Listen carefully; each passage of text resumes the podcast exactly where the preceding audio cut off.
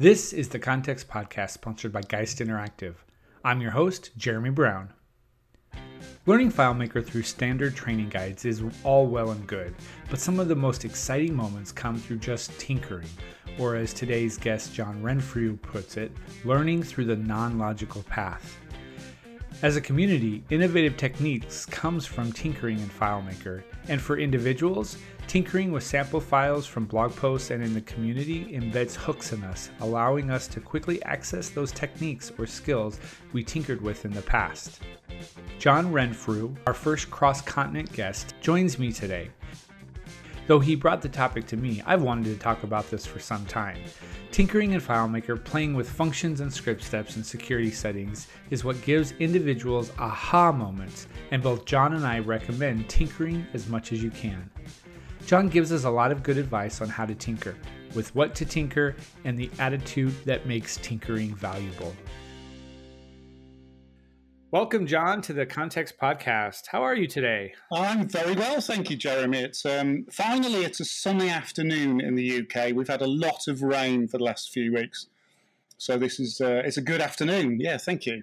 I didn't know that the sun ever shined there. Well, that... We keep it a secret. It's not you know it's not California or Florida. That's why we come to those places for holidays. Um, but it can shine. Okay, okay. So there's sunshine. I've not, I've never been, so uh, I, you know, I can't really speak about it. But um, well, I, am glad to get you on the podcast. Um, we're we always are looking for great guests and great topics. And uh, when you and I talked, you had a great idea in mind it actually fits very nicely with what we do here at the Context Podcast. Before we do that, though, I'd like you to introduce yourself and just um, tell us tell us a little bit about you and tell us your Myers Briggs personality profile, if you would, please. Yes, th- yes, thank you. So, um, obviously, I'm John Renfrew, and I live in the UK. So, I think I might be the first um, outside American uh, podcast uh, person, which is a really great privilege. Thank you. Um, so, I really quick in terms of life. I trained initially to be what you understand as a kindergarten teacher, with maths and creative arts as my specialities. Um, I taught there for a while. I also taught in secondary education, children who had learning difficulties and problems with language uh, as a result. Um, but I was a creative at heart, and so I kind of ran away to join the theatre and ended up working in rock and roll as a tour manager and lighting designer and kind of more on the technical side, but very much managing events, um, which led to me setting up a company essentially to put projection into big events. Um, and that's where I met FileMaker. And so I just uh, was one of those, we now call them an in house developer, don't we? Um, I just I created my own FileMaker systems to run the business and ended up um, working in the car industry, um, helping launch very lovely cars all the way around the world. And FileMaker was my tool of choice. And then about 10 years ago, what we shall describe generously as some naughty bankers um, kind of ruined the economy globally. And the car industry became a very bad place to be. I was looking for things to do. So I decided uh, I might as well see if my FileMaker skills were any good and went off and got certified. And that's when I first came to DevCon and started to get introduced to the community. So, and since then, I've that's what I now do. I, the whole of the business has shifted gear, and I just do FileMaker development for my own customers, but I also do specialist things for other FileMaker shops. So that's me. Nice. Uh, what was your Myers Briggs personality? Okay, so so I'm an I N T P.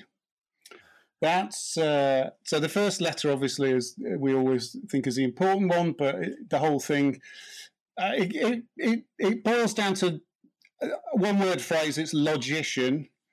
Um, described often as one of only three percent of the population have this, um, and the kinds of people who are this are quite proud of the fact that they're an outsider and only one of a very small percentage of the population. But I, so there's an interesting thing. I I first I've been working uh, with a friend. Her husband was a policeman. He said the guy you work with, he's very interesting, and he in the police force they do Belbin, which is a Teams uh, the same kind of thing as Myers Briggs, but it's based around teams. And I did the uh, quiz or whatever you call it, and came out as a plant, which is a really interesting thing. That's the kind of creative part of of uh, Belbin, but also as a specialist, and that that helped me start a journey where I began to try and find words which helped me understand what my personality was. Because I think before that point, I hadn't really understood myself in a way that I could talk about it to other people and the skill set I said I had. So I did that. I have a friend that's a Myers Briggs specialist, so I did Myers Briggs, but I also did this thing called Strengths Finder. Yeah. Uh, which so the interesting thing about Strengths Finder is is it changes the conversation to what are you good at. But the most fascinating thing is when you, you you do the test and you go, okay, here's your top five things. Tell you what those are in a moment. But the interesting thing is when you read the chapters on the things that you are not, uh, usually you get about 10 words in and then you stop understanding what, what it's about because it's not you. And then you read the thing that is about you and you go, how do they know that? How, how does somebody possibly know that I collect books just because of this? Well, it's because all the people who are like that are the kinds of people who will have a house full of books. So, and that really helped me, I think, on a journey of, of understanding that the jobs that I had begun to do and the way that I do the jobs is very much based on the bits which other people can see are inside you. So my strengths finder is ideation, strategic, command, learner, and restorative, which is a very interesting combination because it basically says has clever ideas, has enough understanding about how to make it work, then has the strength of character to make it work, and while he's doing that, learns all the things he needs to do to make it work along the way. So it's a recipe for being utterly self contained, oddly. And then you mix that with the Myers Briggs I, and it says self contained, doesn't like talking to other people. So lives in an office all by himself and is quite happy with that kind of world. So I yeah, John, you, you mentioned your strengths finder. I took that many years ago. I think it's an interesting thing. We should uh, I'll, I'll see if I can find mine and and I'll I'll ping you the results so you can learn no, a little bit about no, me. I, I think it's a it's a good way to start. If you've done it, you understand it's a good way to start a conversation with people because it focuses on strength. It doesn't say, "Oh, I can't do this and I can't do this." It says, "Hey, this is what I am and this is what I'm good at." and somebody else says this is what I'm good at, and you understand that there's things I can't do, and it's interesting to find the people who could fit well with me and provide a balance in work generally. We should we should do that at, at Claris Engage. You know, our name tag. It feels if as I was thinking about the questions, it felt like there are some sessions, and obviously they're not traditional technical. Let's talk about coding sessions, but the conference has become much more business and person focused as yeah. well. So today's episode is brought to you by FMPerception. You're working hard and in the zone, writing scripts, defining schema, and building layouts. You stumble on a calculated field you didn't remember defining. Where is it used? Can you delete it? What did your past self intend to do with this field? Well, without breaking your momentum or thought stream, you can turn to FMPerception to tell exactly where that field is used in scripts, on layouts, or in a calculation somewhere. You can find out if it is safe to delete or whether it should be kept. FMPerception is the only real time developer intelligence tool for FileMaker developers. FMPerception exposes every detail of your FileMaker database structure. You can find out where fields are used, where scripts are used. You can discover every place any script step or any function, including execute SQL, is used throughout your system. And you can easily see broken references.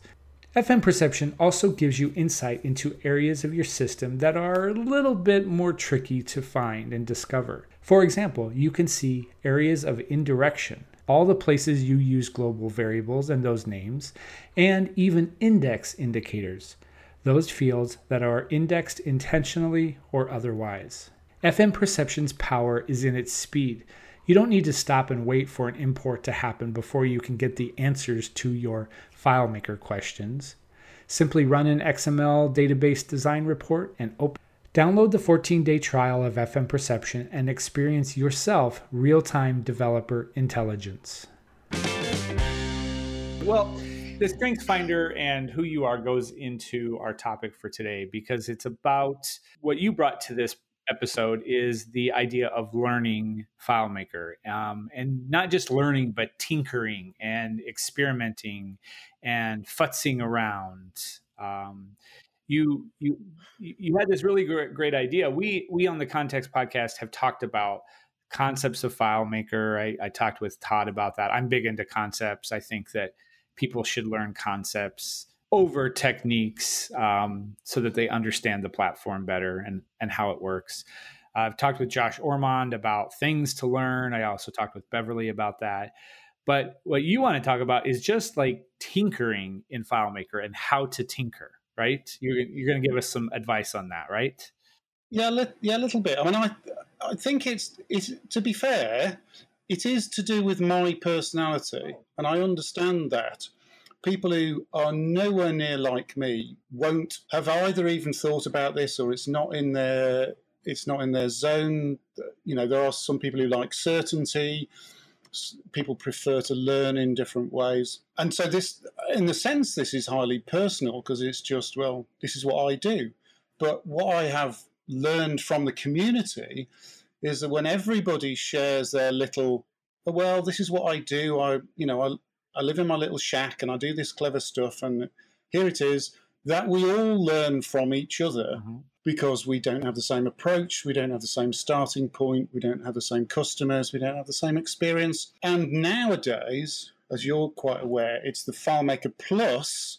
So, what is the other plus that somebody has that I haven't got that would help me? What is the plus that I have that might help somebody else? I I, I fully agree with you. I think I'm a tinker. I've talked I talked with uh, Kevin Frank about that one time and just how I've got on my computer a, a, a data a folder full of probably eight or nine hundred separate database files where I just tinker around and and download something from the internet, play with it, see what it does, and and and file it away. Uh, do you? I've do, I've done it today. Okay, Wim Decorte has just published a really great blog post on Soliant about working with OAuth and um, Microsoft 365. Okay, and there's a sample file. So I downloaded the sample file. The first thing I did wasn't to try and make it work, but was to open it up and see what was happening and see if I if I fiddle with this, does it break it? So my my method all the time is take something that somebody's put, open it, try and work out what's happening, and see if I can break it. Because when I break it, I can then learn how to understand how to put it back together again. It's a very weird, perverse kind of mentality, I know, but it's it's in the fixing that we sometimes, or the trying to improve, that we can learn such a lot. Okay, well, well let's uh, let's let's get into the meat of this. So, you advocate, and and other people do, for just playing around in FileMaker. Can describe? You mentioned this is personal and it's part of your personality. Can you uh, walk us through that tinkering time that you do at probably late Friday night? I assume you don't go out. You know, it's it's uh, it's it's 7 p.m., 8 p.m. through 1 a.m. You know, describe that that process. Describe your time, your session. To be fair, Jeremy, it's stopped just being a Friday night, and it's it's a pretty much constant activity. And obviously, I don't want people to run away with the idea that I have no actual life, like lots of programmers. I, it started. Uh, let me tell you where it started. I was doing a project for somebody. They're still a client. This is ten years ago, nearly, um, and they ran a conference, and based on various things, um, people were going to stay in three or four locations, and they wanted to send out a personalized PDF that included a link to the accommodation site. Some of it was university accommodation, some of it's private accommodation.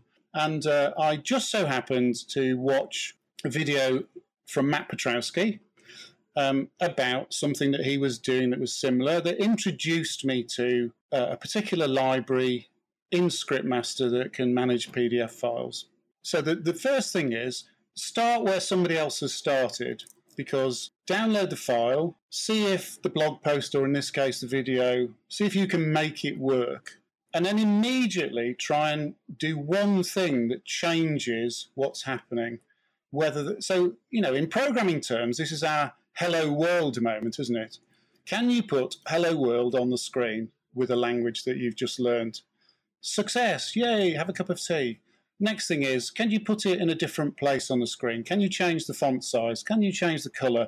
Can you change the position on the screen? Can you make it spin round? Can you make it go backwards? What you know, whatever is if it's if it's in a some I don't know Dreamweaver or is it in Flash or something years ago? Could you could you do something else with it? Immediately start changing how it works to see if something that you do has a recognizable result that you can say, okay, I changed that. I can see that that's the new result. And that, that is the core of where you start.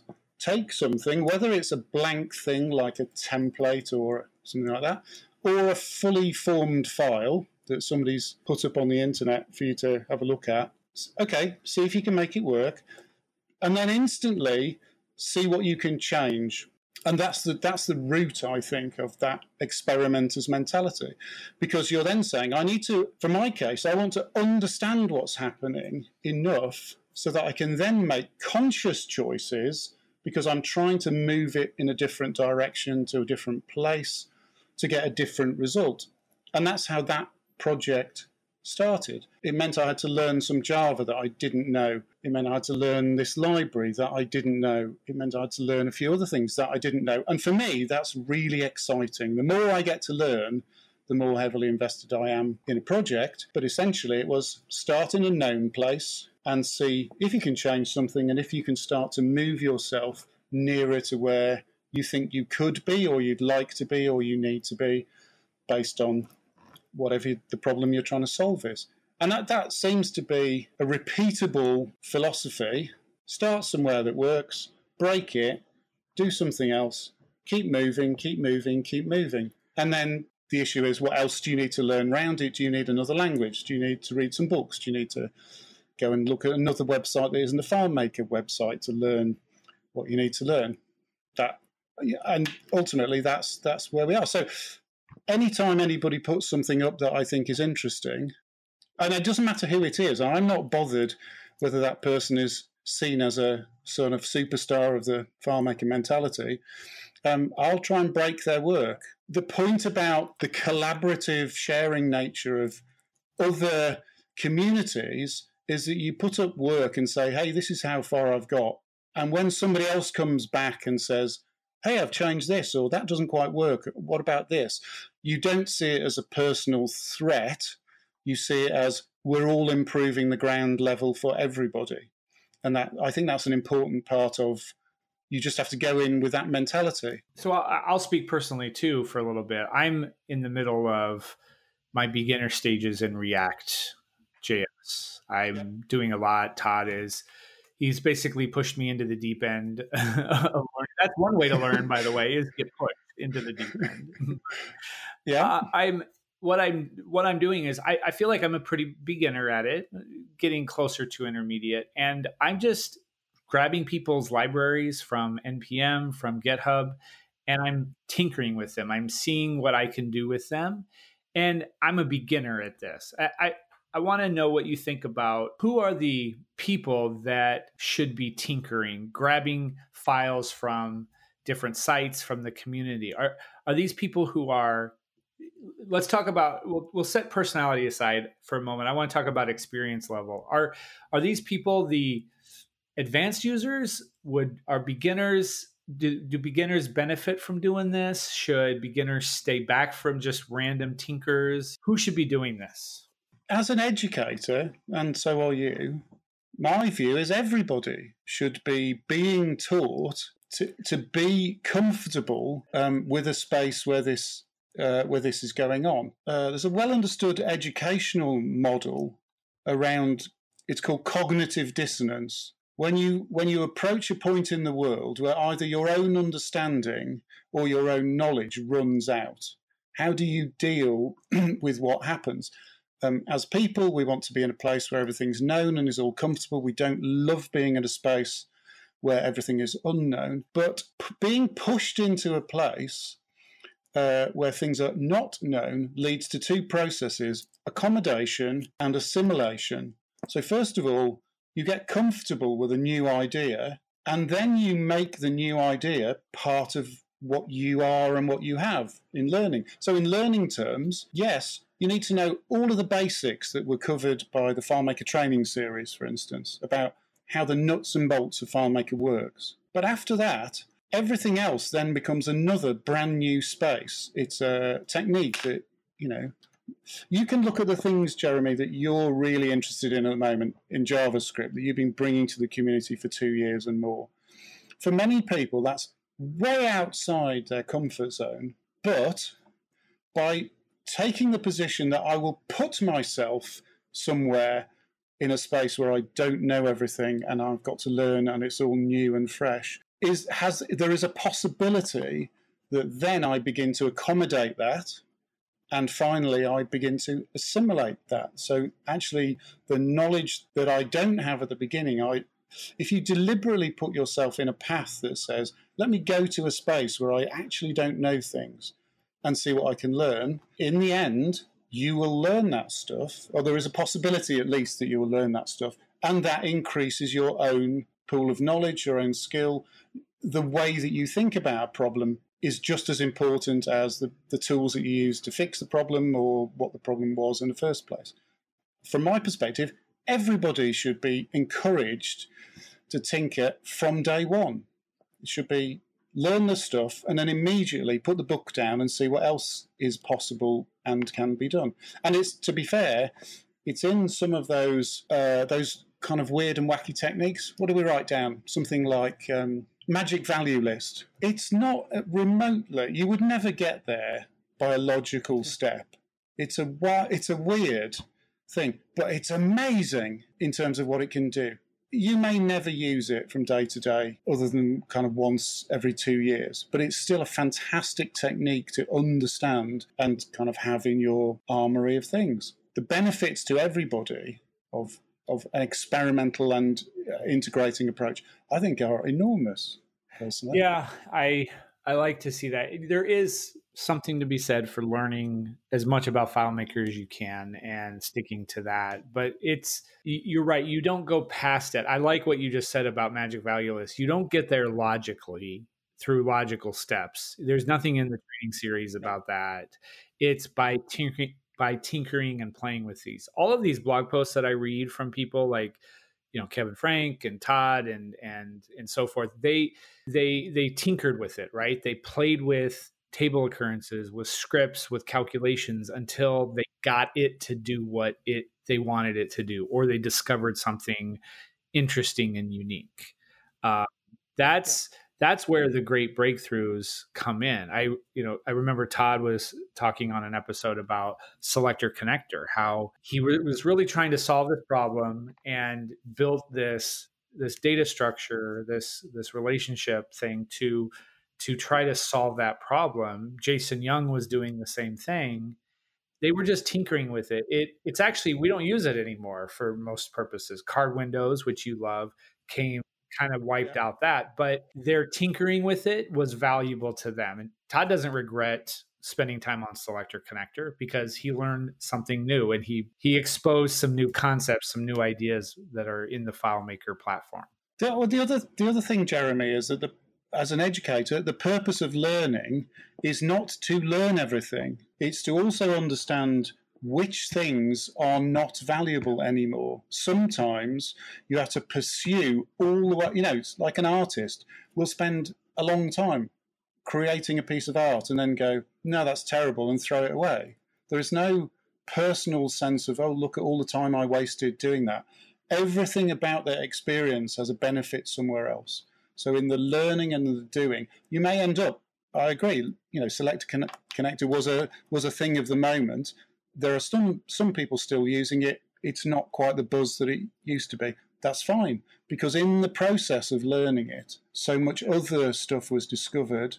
Things around how do we test how do we properly test the difference between a thousand and ten thousand and million iterations, for instance? What kind of graphs are useful to people in terms of working out how do we test this method of generating a list versus this method? That under certain circumstances, this is actually a better way to do it, and we discover the technique as part of something else. That then you transfer that knowledge. Um, I find it fascinating personally. It's it's great to hear that. I I think it just needs to be out there more. You want to experiment. You want to do that. Okay, so you you you you're we're talking kind of high level about this. Give us some some concrete things that we could tinker with. You mentioned Wim Decorte's OAuth file, sample file. What else have you tinkered with recently? Where where else do you get these little sample files that you tinker with and try? Uh, so sorry if I'm about to reel off a list and I miss off you as a person and you're listening to this podcast. It's not personal. There are some great blog, blog posts from Soliant. Some of the team there are very clever and are very generous with their time. There have been posts um, from the Beezwax team, from DB Services, from Productive Computing, from Tim Cimbura, um, from those kind of people. Um, I find, to be fair, I find um, Chioko Ishido's Scoop It a brilliant source of all of the things that apparently she has time to find and I don't have time to read. Kevin Frank has been a staple for many years of, of interesting stuff. Things that SeedCode uh, published a little more in the past when they were experimenting with some of those things. Things that Todd has published. I'm a subscriber to Matt Petrowsky's video channel, have been for years. That's about 10 things already. Some of those uh, get flagged up in various communities. There's the FileMaker community, Claris community, obviously, but there are other communities that you may be a part of. People will post on there when they've got basically people who blog always post somewhere because they want somebody to come and read it because what they're frightened of is having nobody watching them. Um, so all of the, all of those are the kinds of places where people do a blog post that also have a sample file um, because often what people are bringing in those kind of forum in those kind of avenues um, are a new technique or a kind of do- documented and defined technique. And the other place, obviously, is for the last three years probably. What what we did know as DevCon Many of the sample files and videos have been published there. So Jesse Barnum did a great DevCon talk about integrating with Amazon AWS services. All his demo files are available. So you can watch the video that was an hour session and also download the files. Old DevCon sites or old DevCon resources are a good place as well. All of those. So, like you, I have a hard drive full of FMP12 files and earlier. Modular FileMaker org was also a great site because people were deliberately sharing modules for us to download and integrate and hack into our own work. That's about 12 things, yeah, isn't it? That's a lot. And I when I try to answer question when I answer questions on the forums, I try to add a sample file. Luckily, at this point I've collected such a a wide range of files in this little databases folder that I can pull, even if I can't give out that one specifically, I can pull the data from it and and then use that. I there's a a JSON test.fmp12 file that it's called that whenever mm-hmm. I swear whenever someone asks a question about JSON, I grab their object and I throw it into that file and I write a script or do a calculation or whatever and pass it back yep. to them. So I think yep. I'm I'm kind of getting there to where I've got some sort of quote template sample files that focus on one specific topic. And JSON is asked about a lot. JavaScript is asked about a lot. So yeah. I can kind of grab those. Um, so you you're a teacher. I'm a teacher. Uh, it's it's amazing that you taught kindergarten. I, I wonder how many kindergartners stacked vertically it would take to reach your. your I was thinking about that, um, but but when we, when we're when we're designing curriculum, we definitely have a start, a middle, and an end. We have a, a learning path that people can that the students can take that makes sense. uh, is you know is is pulling sample files from everybody's site and from the forums does that create some sort of chaos for for FileMaker developers as they jump back and forth between these or is it is it okay to kind of get frenetic and like that? And little little um you know just jumping between topics all the time. So so the but your personality affects this doesn't it? I guarantee there are some FileMaker developers who will be listening to this who download lots of sample files and have a drive with folders which are all named and numbered by topic and all the FileMaker files are stored in those folders they're not all in their downloads anymore okay that depends on how how you know how your personality affects you um, but the but the issue is it's a bigger question though of can we learn from somebody else and something else? And in what manner does that learning happen? You mentioned on the forums. I mean, obviously, I'm I contribute where, whenever I can on the forums too. There are some people who ask questions, and they're only interested in, "Please, can you answer my question? I just need it fixed." Mm-hmm. They don't want to know what is the underlying problem and what should I learn to analyze so that if this comes up again but in a different space, I have understood A, what the problem is, and B, generically, how to work out what an answer might mm-hmm. be. So if you just go into it going, tell me things I need to know so I can do more, then you're not going to love this download everything and experiment. But if you understand that there's a bonus and a benefit to you in the analysis side of what we do, how do you analyze the problem that is in front of you? Um, so, and and so the issue is, if you understand the technique that is available to you to f- deal with that issue right now, that's fine. Go ahead and do it and get paid for doing it. The moment that problem is either too big or too complex or in a space that you don't know. That's where you need to have an armory of things. In my world, I just need to know that I've seen a technique somewhere. I saw a blog post somewhere. When I was uh, I studied English at uh, A level in school. My English master, Mr. Yates, said to us one day, we were talking about Milton, uh, the poet John Milton, and the fact that in the 1600s uh, was a time when knowledge written knowledge and knowledge exploded, and Milton was possibly the last man alive to know everything that was known in the known world. He said, right, and we are talking now about the 1970s, before the internet existed.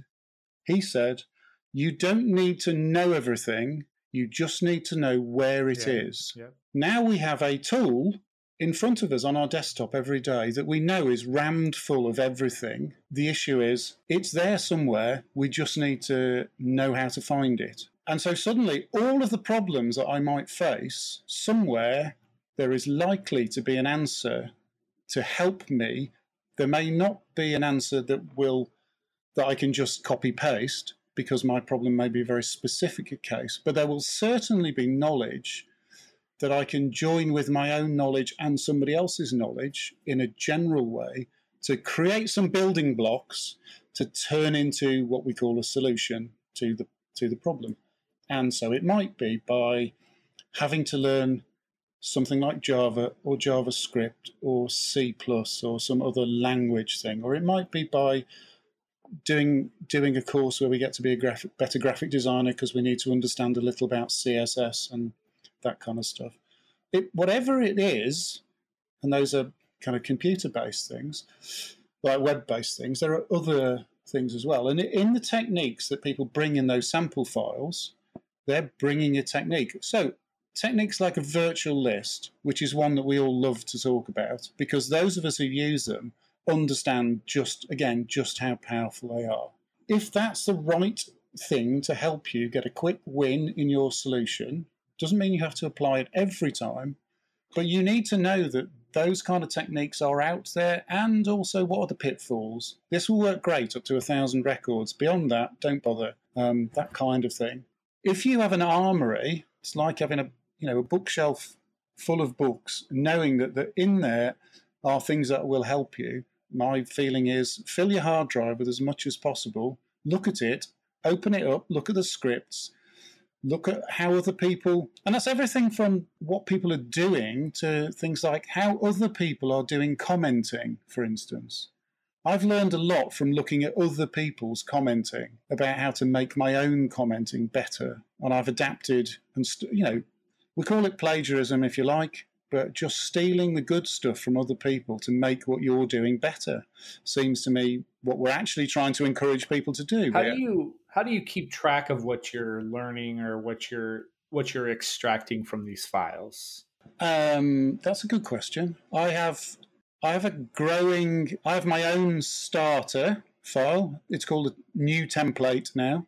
It used to be called template. It's now called new template, in which um, I have a series of standard scripts and a set of standard custom functions that I will use, and a few standard layouts and some tables that are already pre-named with all the fields that I might need. So I, even if I don't use that as a starting point, I just go to there because it's all done, and I don't have to, you know. So I have a globals table with a set of fields. I have a virtual list table. I have a shadow, I call it a shadow edit table, just full of global fields that are dates, names, and text. Copy paste if I need to. So, so that that is that builds up over time, and uh, in all the other kind of specialist areas, I think I have a file like you. You have a file for JSON stuff. I have my own version of the Scriptmaster sample file that has over 800 functions in it that I've written over time, some of which I don't use anymore, but I know they're all tested. I think I, I did get this idea from Todd, to be fair. The idea that we should run tests and keep keep our tests and work out when test when and why tests fail. So I have a file where I keep all my custom functions. They're all versioned, um, and as well as the text of the custom functions is a set of tests to run them so that if I meet a place where the custom function for some reason doesn't work, what you do, first thing, go and write a new test uh, change the custom function till the tests all pass, and then you can go, okay, now this can be put back into production. And because the custom functions in the files that I use them in have got the version number in, I can tell easily which version we're on. So I, like you, I have a number of files which do that. There's a, a new uh, site that that Todd and I are starting to use. He recommended it to me. It's called the Roam Research, R O A M Research, and it's just okay it's just a simple website you sign up for an account and then you just get to make a bulleted list and you because you're you're you know searching the internet you can um, link to different blog posts.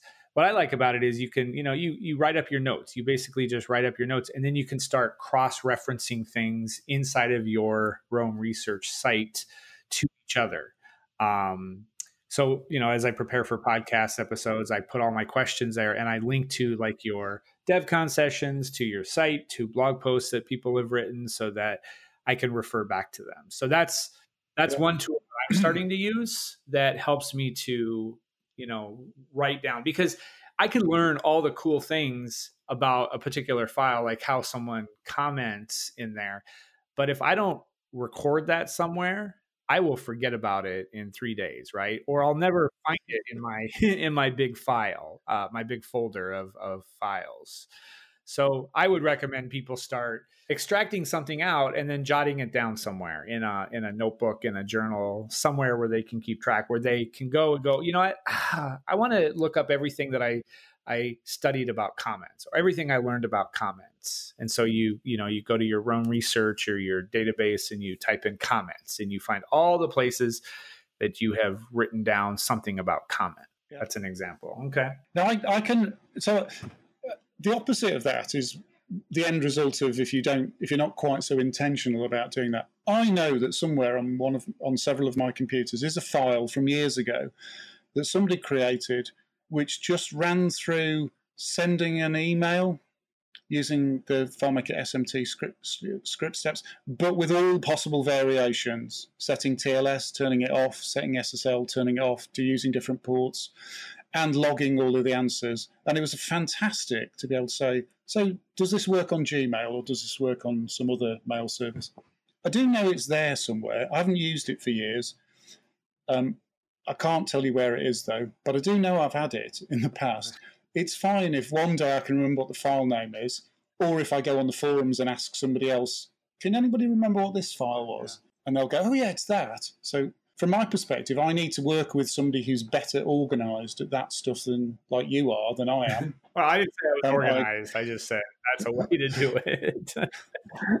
that's that's really good. Well, the, clearly the issue here is, as an educator, you're going to say whatever works for you. Create a whether it's a physical notebook or a, a website that does a link, or you know, putting it into folders or like my like I say my technique mostly when it's things that I'm stuff that I definitely want to use is I generate a file that I build so I have a file I said to you the other week I have a file that has everything you could possibly do with a document um, into a container. Do you want to replace it? Do you want to version it? Do you want to swap it out? Do you want to you know just stick it in a big pile and whatever? I think I, am interested to see what you have to say. We we at Geist Interactive here, we have definite thoughts about learning, about what to learn, about things like that. Do you think people can afford not to tinker? I know that that is personality based. I really get that. But even within your, if if you're a FileMaker developer who who works between nine and five, nine a.m. and five p.m., yeah. even in that time, you can still wander down some paths, right? So people. Yes can people afford to not tinker and just go the logical path to learning stuff or to picking up techniques? That, that's a really good question, Jeremy. So I have got this written down here. 2002, Donald Rumsfeld talked about known unknowns and unknown unknowns. Right, it's quite a famous speech he gave. Go and look it up on Wikipedia. That is based on some work that was done in the 1950s by two psychologists, uh, Luft and Ingram, Ingham, I think it is, and it's it's known as the Johari window. Okay, simple matrix, four boxes across the top, things I know, things I don't know. Down the left, things somebody else knows. At the bottom, things somebody else doesn't know. And it was it's around uh, it can be used in many situations. The things that you know and the things that I know are the arena in which we work. Okay. Okay. The things that I don't know but you know are either a blind spot for me or an opportunity for growth because I don't know them but you do. Um, in the bottom left are things that I know that you don't know, and for me, that at the moment is an advantage it may be a commercial advantage, it may be a technical advantage. But at some point, you can get to know them and move those things up into the general arena. And in the bottom right is stuff that I don't know and you don't know. And it's just kind of, we'll regard it as outer space. But maybe, maybe there's something in there. So the question is, what do you do with that top right spot? Do you kind of go, there's something that I don't know, but so other people know. How do I view that? And it might genuinely be a blind spot because there's things that you don't know that other people do. You're, I don't know, you're doing a long winded thing, you're doing something very slowly, you're doing something in a way which isn't really helping the customer.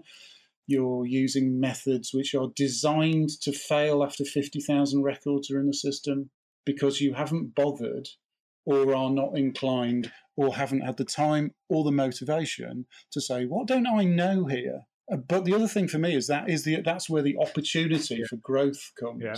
That that saying personally, I like to think I'm clever. I may or may not be, but it's a personal. I want to feel in my life that I'm clever.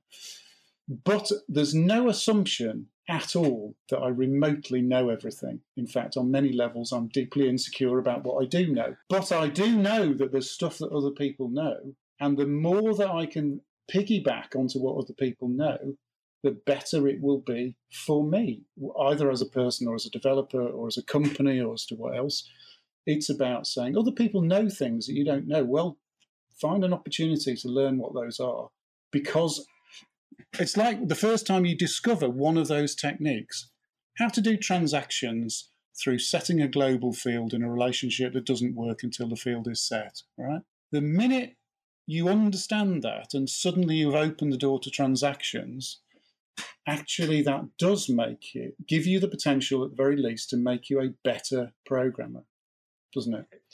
Because you have another tool in your armory, and it might be the very tool that will make whatever you're working on right now faster, quicker, better, more secure, more stable, you know, la la la la, whatever, whatever, whatever measuring stick you're using. And I think that's why it's really important to to say tinkering is part of my mentality because I'm moving myself to this space where there's an opportunity for growth. And in this in this world of us competing for jobs, having you know having techniques that make sure a client's data either all gets created or none of it gets created is kind of a valuable thing, right? So if you have that tech, if you have that skill, then you're probably going to be more desirable than than one who doesn't. And you yes. you picked up that skill because you were reading blog posts, you saw a tweet about it, and you were like, "Oh, that's interesting. I'm gonna I'm gonna take a look." And that gets added to your tool belt, right? So it's good you're going to be a better programmer but you're also going to be more successful with your job with your business right um, people come to us now because we we can build them dashboards with with javascript we have recently for one of our clients put together a, a 15 chart dashboard running off the same data it's it's all javascript and yep. that was a technique that i just you know I, started back four or five years ago just on a tinkering kind of attitude. Just I didn't have work to do that day, so I I started to uh, try to study the JavaScript stuff. It had actually nothing to do with the work that I was given, you know, in, in the past and and so shortly after that. It was just something I totally needed to. I wanted to to understand. So. Um, and, and you know I've spoken to DevCon for, about it. Uh, I've written many blog posts about it and build dashboards for people who are interested in JavaScript stuff. So. Yeah, it's there's there's a bit about I'm always fascinated um, by measuring sticks. By you know by what measuring stick do we measure two things: the outside quality and scope of our work, and our internal quality and work. What what measuring sticks do we use? And if our measuring stick is it works and it's good enough. Um, the problem is that in the world that we are situated, with a rate of change which is exponentially in- increasing, there's every chance that may not be good enough even by tea time. you know, in the in a in a competitive, you know, you're right. There's a level at which we're we are collaborating with each other's, but in a competitive space where on a commercial level, what is our competitive advantage? Now, it may be specialist knowledge, so you're down a little rabbit hole and you're the only person doing that.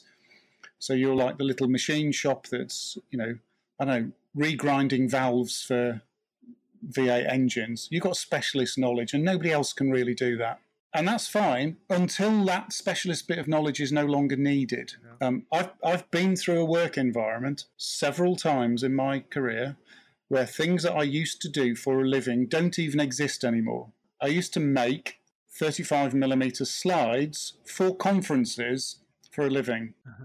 And li- I can point to the year when, within six months, everybody who I worked with in that particular industry, all of our work went away because of the advent of three gun projectors. Literally, within six months, a business had disappeared. It's not the first time that I've experienced that. And so we have to be prepared that the world in which we live now isn't the world that everybody else is going to inhabit tomorrow. And that's everything from smart young kids coming out of Harvard designing web-based things like I don't know Uber or whatever to um, to other developers learning how to join three things together and suddenly um, being able to produce a fantastic result for a customer. Everybody else sees it and goes, "That's what I want," and you say, "Oh, sorry, I can't do that." and you're sort of out in the cold yeah. a little bit. You're right. There, there's I, the business aside, business ideas aside. Sure, you uh, we all want our business to be successful, but I like what you said previous to that. Is that just ultimately we're better programmers because we are exploring techniques that other people have discovered and at least it lodges a little kernel in our brain um, we may not have it all figured out by then but if a project comes to us and we have tinkered with something, we we can go back to that that little technique and incorporate it into our into our project. So overall, it just makes you a better programmer. So the other thing is the the most recent, or some of the most recent PR advertising publicity from Claris.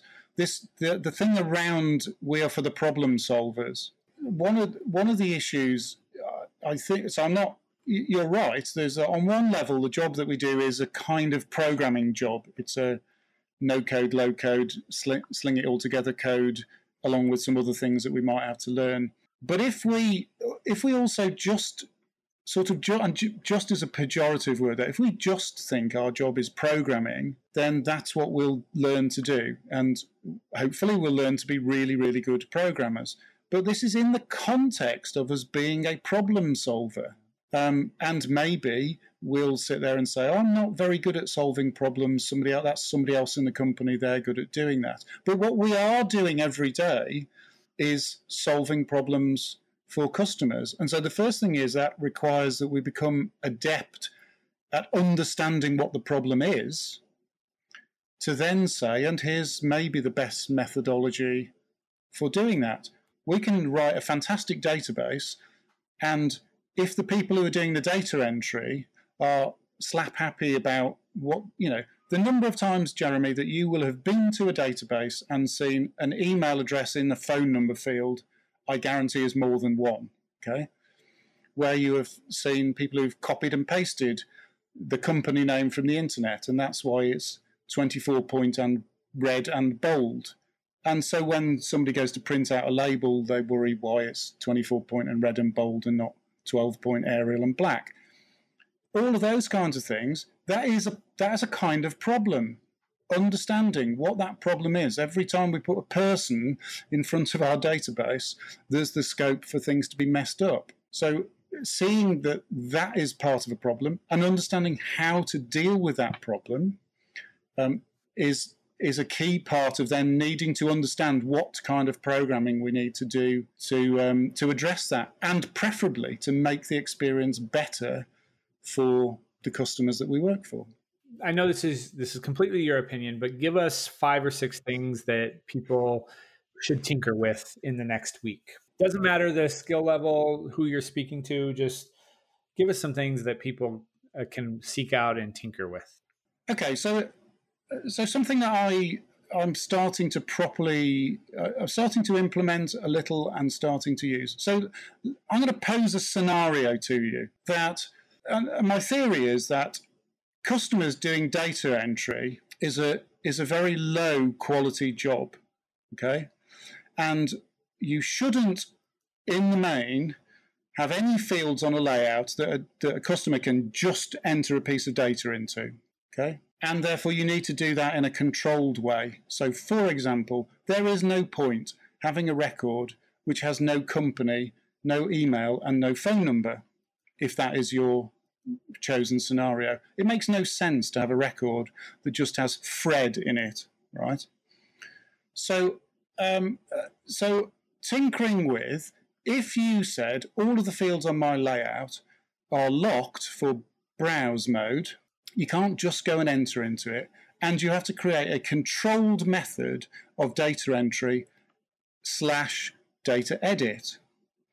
So that can be anybody can enter data, but only a senior manager manager could could edit it. Um, and I'm going to say that the thing you should tinker with is starting with that as a problem and thinking that card windows give you an amazing way to control the process by locking people into a controlled process. Yeah. But that you also have to be able to give them the option to undo all of the changes that they just made or not apply the changes. Okay there's something to tinker with because it's a multivariant problem that actually can be applied in many systems once you've begun to work out how you might solve that. So that's everything from um, on the basis of a drop down list, having fields that are optional. So if it's a company, you want to know their tax number field and their company number field, but if it's a personal record, you don't. Um, if it's this kind of field, you might have a second email address. Uh, you know, those kind of things become possible. So you can create a rich interface from that. So first of all, that involves tinkering with card windows. That involves tinkering with how might you, how might global fields help you here? Tinkering with the transactional nature of something. Tinkering with how to revert a record um, when you don't want the changes to stick, tinkering with um, hide conditions, tinkering with magic value list because on the basis of one drop down, you might choose another drop down. Um, how to assign a company when the company's list has 5,000 companies in it, so a drop down list actually doesn't work because it's ridiculous because you can't find, nobody can scroll through 5,000 values. There's, you know, so that's more than just, oh, here's one little thing to tinker with. That's, that's create a problem yeah, and go, Oh, there's lots of things in there. So you could be using virtual list, hide conditions, and card windows, uh, scripted transactions, and revert and cancel, and um, uh, that's something to tinker with. Set up a set up a problem like that to to be able to change my interface to in a in a kind of radical way. I think all the things we've you know I do think if people are not into it, considering transactions and learning how transactions work is a good thing. The other thing I think is worth tinkering with is can you make your script more modular? Can you find a way to, first of all, get better at passing parameters around with JSON as your method for passing parameters around? Because we that's now standard to everybody and it means everybody else could help you with it but also yeah, what, what else could you do to make your code? Could you get rid of, take a file and say, set yourself a target and see if you can get rid of five scripts or 10 scripts by considering that what you've actually done is do the long winded version of it and maybe there's a slightly better way to do it by reusing a script or passing it different parameters. So that all the logic about know, everything to do with this little section is contained in one script or two scripts not 10 so tinker with how many scripts could you remove? Tinker with just picking anything that's sort of, go to modular FileMaker or one of those places where somebody said here's here's some functionality. Tinker with i don't need this but but can i work out how easy it is to put something that somebody else has written into what I've done. So, what would I have to do? I'd have to go and change their naming convention, maybe, or their parameter convention, or something. So, start with a file, tinker with it till it till you really could just copy and paste it into yours. Change the name of their tables, change the name of the fields, and see what else you could employ would be the correct word as a little feature, whether that's some kind of picker or a popover or a, uh, something else. I, I appreciate the work based tinkering idea, but I'm really upset that you did not mention JavaScript. I, but Jeremy, why why would I need to do that? Because you do it all the time, and we all know that you're going to. That that's that's those are also true. Yeah. The, the the issues are so the issues are I've started with things that are what we'll call core FileMaker things. They're in the program. If you've got 18, all of that stuff is in the program. Okay, you don't have to learn something else. Start there. What what you, I think you would and I would agree on the fact that once you have started on a path which is more open and inclusive of the idea that we'll just go and experiment First of all, you stop being frightened of things that you don't know, and then the move to things which are another step outside your experience become a lot easier. So that does involve other language based things, whether that's JavaScript or having a good support system is really key to this. I I benefited from having so many people around me in my uh, in the work that I've done in my professional development shops here to to support me to um, tinker around right? So that's that's extremely valuable to have someone to bounce ideas off of to get some feedback from. I wish that there were more of a stand a, a more of a, a, a system in place for that uh, within our community. Uh, people who are in-house developers don't necessarily have people to turn to and get encouraged with their tinkering. So I no, would I agree. I had I that support system. Yeah, I, I, agree. That, you know, from my perspective, as I said right at the beginning, it's part of my DNA, so I can't not do it. If you see what I mean. I understand if there's no encouragement or you, you know, part, part of the issue is where do you go if it doesn't work? And obviously, frankly, everybody who publishes something on the internet is open to you going and asking them a question about it. Sure. You know, so I will. I was being a little bit flippant with the JavaScript idea, but it's actually no, no. it's actually good to think of a problem like date range pickers are examples of something that you could build in FileMaker. You could also build in JavaScript. So just tinker around with that. You know, take your time to develop it in both areas and see which one you like better, works better for your use case for for your for your need. Yeah, I um, as you know, it's available still through the community. I think it's on my LinkedIn page, but I I published a card window based date picker um, a couple of years ago, and it was one of the most satisfying things was the following year to go to DevCon and be approached by three people who each said, "Oh, I." I loved what you did. I adapted it by doing this with it. Mm-hmm. Okay. That that was infinitely better than than just saying, "Oh, I, I took it and I worked with it. It was great. Thank you very much." But actually saying, "I took it and I adapted it in this way" is exactly the reason why, I, in my case, I published that because not just oh John's a clever guy, but you want other people to have a step up into the learning process, and I think again that's what adapting and adopting other people's sample files does is it gives you an instant step up into something and there is not a well organized support system yes but you can always go to the community website and ask questions and somebody will pick up an answer on it. And the more people do it, the more it becomes a place where we're, you know, we're kind of back to here's the thing I've got a bit of a problem with it. What are the what are the solutions? Because finding out there's five solutions to your problem is much better than finding there's none. What are you tinkering with right now? What have you done the last week that's off the beaten path? That's not the logical path. Oh, not the logical path. Um, I'm doing a piece. I'm doing some work at the moment we, I work, several of my clients are in higher education in the UK, and um, we've had a change in the way that the, the kind of monitoring of higher education works, because essentially, while the government don't fund it directly, they do through student loans. And as a result, they have a right to want to know what's going on with the money and how people are progressing. Uh, and the, we're in the middle of a massive change to how all of that reporting works. Um, but it's all done by submitting an XML file to a gateway. I developed a file to to do the, it's called a return to do the return um, for a number of customers last year.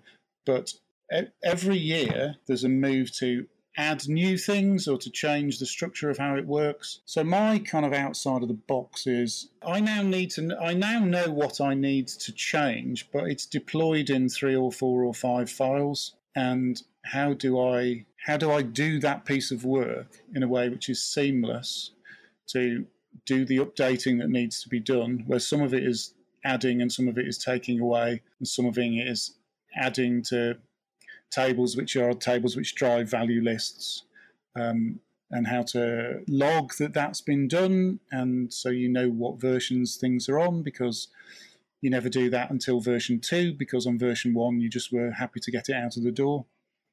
So I've been looking at how to automate as much of that as possible in as simpler, simple a way as possible. That's what I've been tinkering with for last week. That also applies to a piece of software I've written for us to be able to um, submit tax returns to the government, which is a separate project. The same thing needs to be done. I need to update some parts of the code. So I'm looking at you know everything from how to employ the data migration tool in a way which you can just send somebody else a file that would run to been looking at Otto to be fair looking at things that SeedCode do about the way they document how you make changes to DayBack which is a very interesting program that sometimes you have to make manual changes to, and is that possible? So yeah, so that's that's what I've been tinkering with this week is how to how to make that work and program it in such a way that because obviously the last thing you need to do is to change somebody's file and find out you haven't done it properly when there's data involved. So. Well, John, um, we're coming up to the end of our time. You want to get home, so we'll uh, wrap up here. But um, where can people find you and reach out to you with questions? So, so I'm uh, I'm on the FileMaker community. I'm on Twitter is my main uh, work outlet. Attitude, which is att underscore it underscore ude. Uh, I'm on Twitter. Also you can find me on LinkedIn as well. So stuff uh, because I don't you know I don't have a website with a blog because we're a small place and not a big company.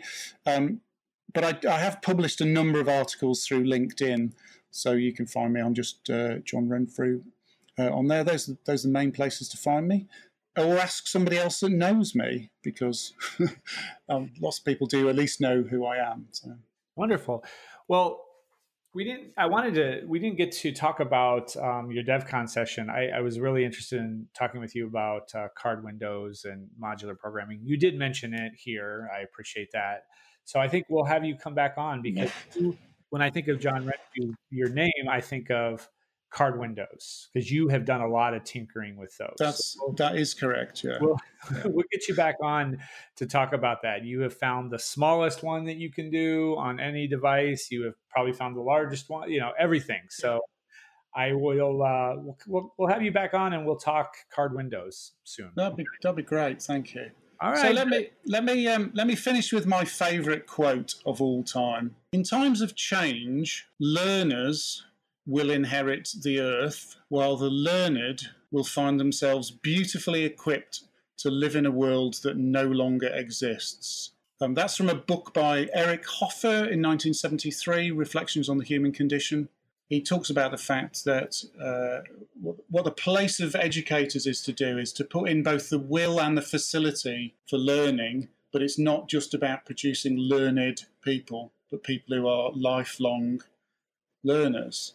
Um, so I, that, that's I, very apropos to us because we are we are in a platform that is changing absolutely, absolutely right now, right? So, and and there'll be a lot of people who are not comfortable with that because they're not that comfortable with change, and the change, particularly when the change is enforced from the outside, and we're dealing with all the other change in our personal life and our family lives and our children's lives and everything. So it's not a comfortable place to be. But I do believe that taking on the role of a learner and seeing yourself as having a need for lifelong learning um, will really help just navigate through that kind of minefield. So. Very good. Well, thank you, John. I appreciate your time. No, thank you, Jeremy. It's been good fun. Seems to have gone very quickly, but uh, let's see. yeah, it's been a little over an hour here. So, uh, very good. Well, I will see you at Claris Engage this year, and I'm sure, and uh, we'll get you on to talk about uh, card windows sometime soon too. Okay. Brilliant. Thank you, Jeremy. Thanks very much. And that brings us to the end of another episode of the Context Podcast. Thank you to my guest John Renfrew for bringing this topic to us and for illustrating the importance of tinkering in our platform. We encourage everyone to tinker, to download files from our blog posts, as well as any other FileMaker blog site out there, or from the community. Download them, play with the file and technique, and somehow log your tinkering so that you can easily retrieve it. Please take a moment to give us a rating and review on Apple Podcasts or your listening platform of choice, and reach out to us at support at geistinteractive.com with topic ideas or suggestions. Until next week, remember the Context Podcast is king.